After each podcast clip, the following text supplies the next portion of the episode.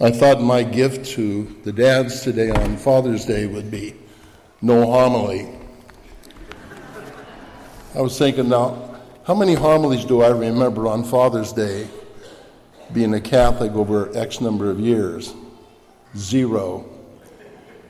So, but Father Gary says, I got to make them look good, so I have to say a few words. When I left this morning from the big city of Albany where I live, I told my black lab Nikita not to tear the house apart. I turned on the outdoor channel and she was happy. And uh, I talked to Google, my new phone. Uh, I said, Google, I want to go to St. Ed's and Keizer and gave me the address and blah, blah. And I, I get lonely when I drive, so she talks to me. Gives you an insight into my life. But the first words were uh, St. Edward's is closed today. I thought, what, what do I tell Father Gary now? Anyway. The GPS is a wonderful thing. I kept just amazed that this gal knew where I was and where I'm going and what street to turn on, and and uh, even took a sidetrack and went to McDonald's and got my favorite breakfast on the way. And immediately she was back on target again. Um, when it comes to, techno- to technology today, it's not only uh, GPS, but it's uh, uh, DNA. Um, if you want to know something about our history, we can find out. They swab or test our blood or whatever they do. Uh, they can tell us about our parents, and especially on this, our Father's Day, who our fathers are and where we come from and maybe where we're going, all that sort of thing. Um, DNA today uh, has many, many benefits, uh, I guess. You know, like, for example, if you want to know about your health in the future, you can predict things and prepare for things that we couldn't years ago. Um, This weekend, I had the privilege of celebrating with a young woman I've known since she was a child. She used to be one of my servers. As she grew up uh, in a family that uh, had many challenges, like all our families do. Uh, her family was not perfect any more than mine it was, nor yours maybe. And uh, Recently, I buried her dad a year and a half ago. And uh, he was the type of guy that had a very strong uh, sense of gospel. Not so much church stuff, but, but living it, you know, living the gospel of charity and kindness and being a good dad and a good father and good husband and that sort of thing. Yet very humble.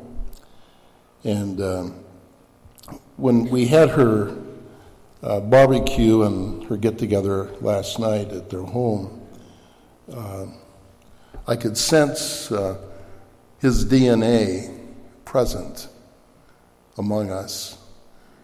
Uh, since he was married before and had grown children, uh, some of his grown boys were there as well. And uh, a little different DNA, but I could, t- I could see the old man in them.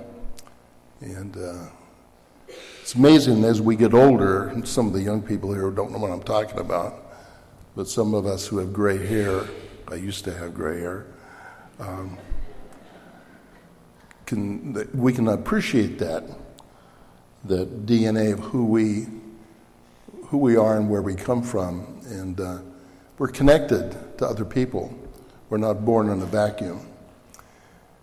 But this young woman, uh, to see her now a registered nurse and, you know, excel in honors and all that she has come through in growing up.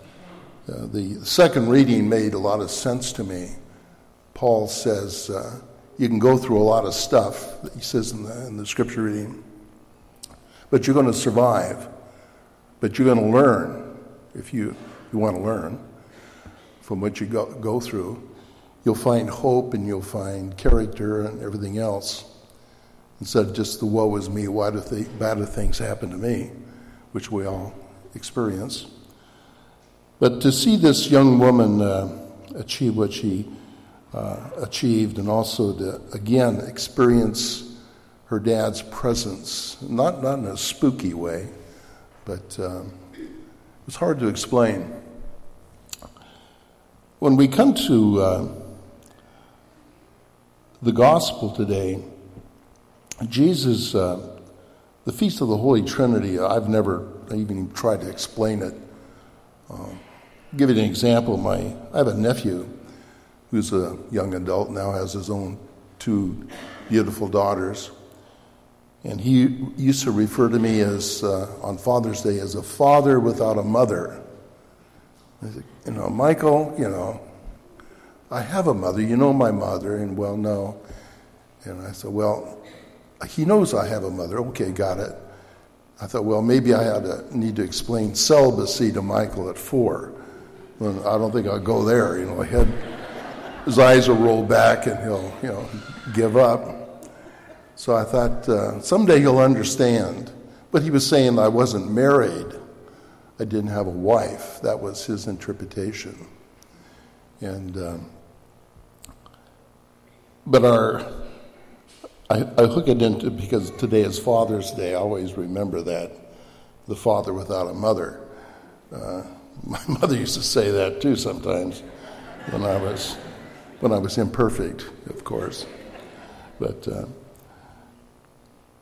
when we look to our, the gospel, Jesus, uh, when he was among us, uh, he, his main mission was to tell us who we are. Uh, Jesus didn't come to create a whole bunch of stuff or do a lot of things. He just tried to come to tell us who he was and who we are and how we are to live with each other. Pretty simple. Um, when we listen to the scriptures today from Proverbs, uh, the Proverbs talks about this spirit that's dancing around before the world was created. The same spirit, he tells us that is infused in us. This is God's love that we receive in baptism. And when we're baptized or when we have faith, we are changed. Uh, the DNA of, of the Father of Jesus is given to us. And uh, we're never the same. Um, when we gather to celebrate the Eucharist like this morning, we just don't go to Mass. We're not filling out a punch card like when we buy coffee at the espresso. You know, we get 11, we get one free, although I keep track of mine, you know. Um, we come together because the Father speaks to us in the liturgy, the, the Word of God from Proverbs and Paul and Matthew. The Father is trying to connect with us. And the purpose of this is to make us to implement what Jesus tried to do, and that's treat people with dignity and treat ourselves with dignity and to live the gospel you know, live the gospel. Um, the challenges, I think, of family life, none of us come from perfect families, my family included. And yet, in spite of that, uh, the love of the Father uh, is communicated.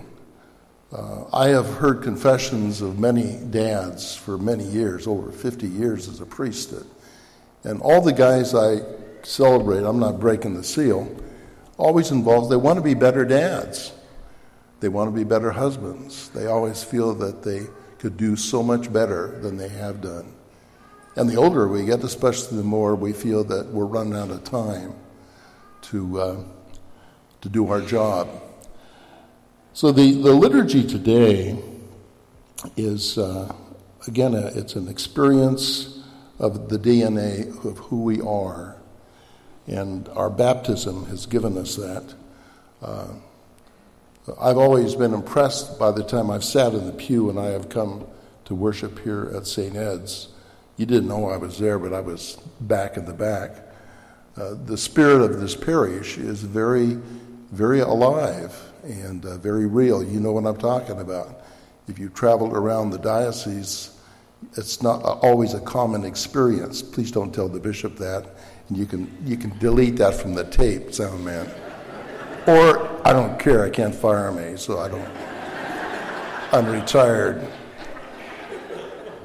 Anyway, uh, it's a great feast, the, the, the, Feast of Father's Day. Uh, the, hopefully, the, the, the DNA that we receive in the Eucharist when we sing the Our Father later in the Mass, we're not just singing a prayer that goes into outer space. We're singing a, a prayer that goes to our Father that we are hooked with intimately with His Son.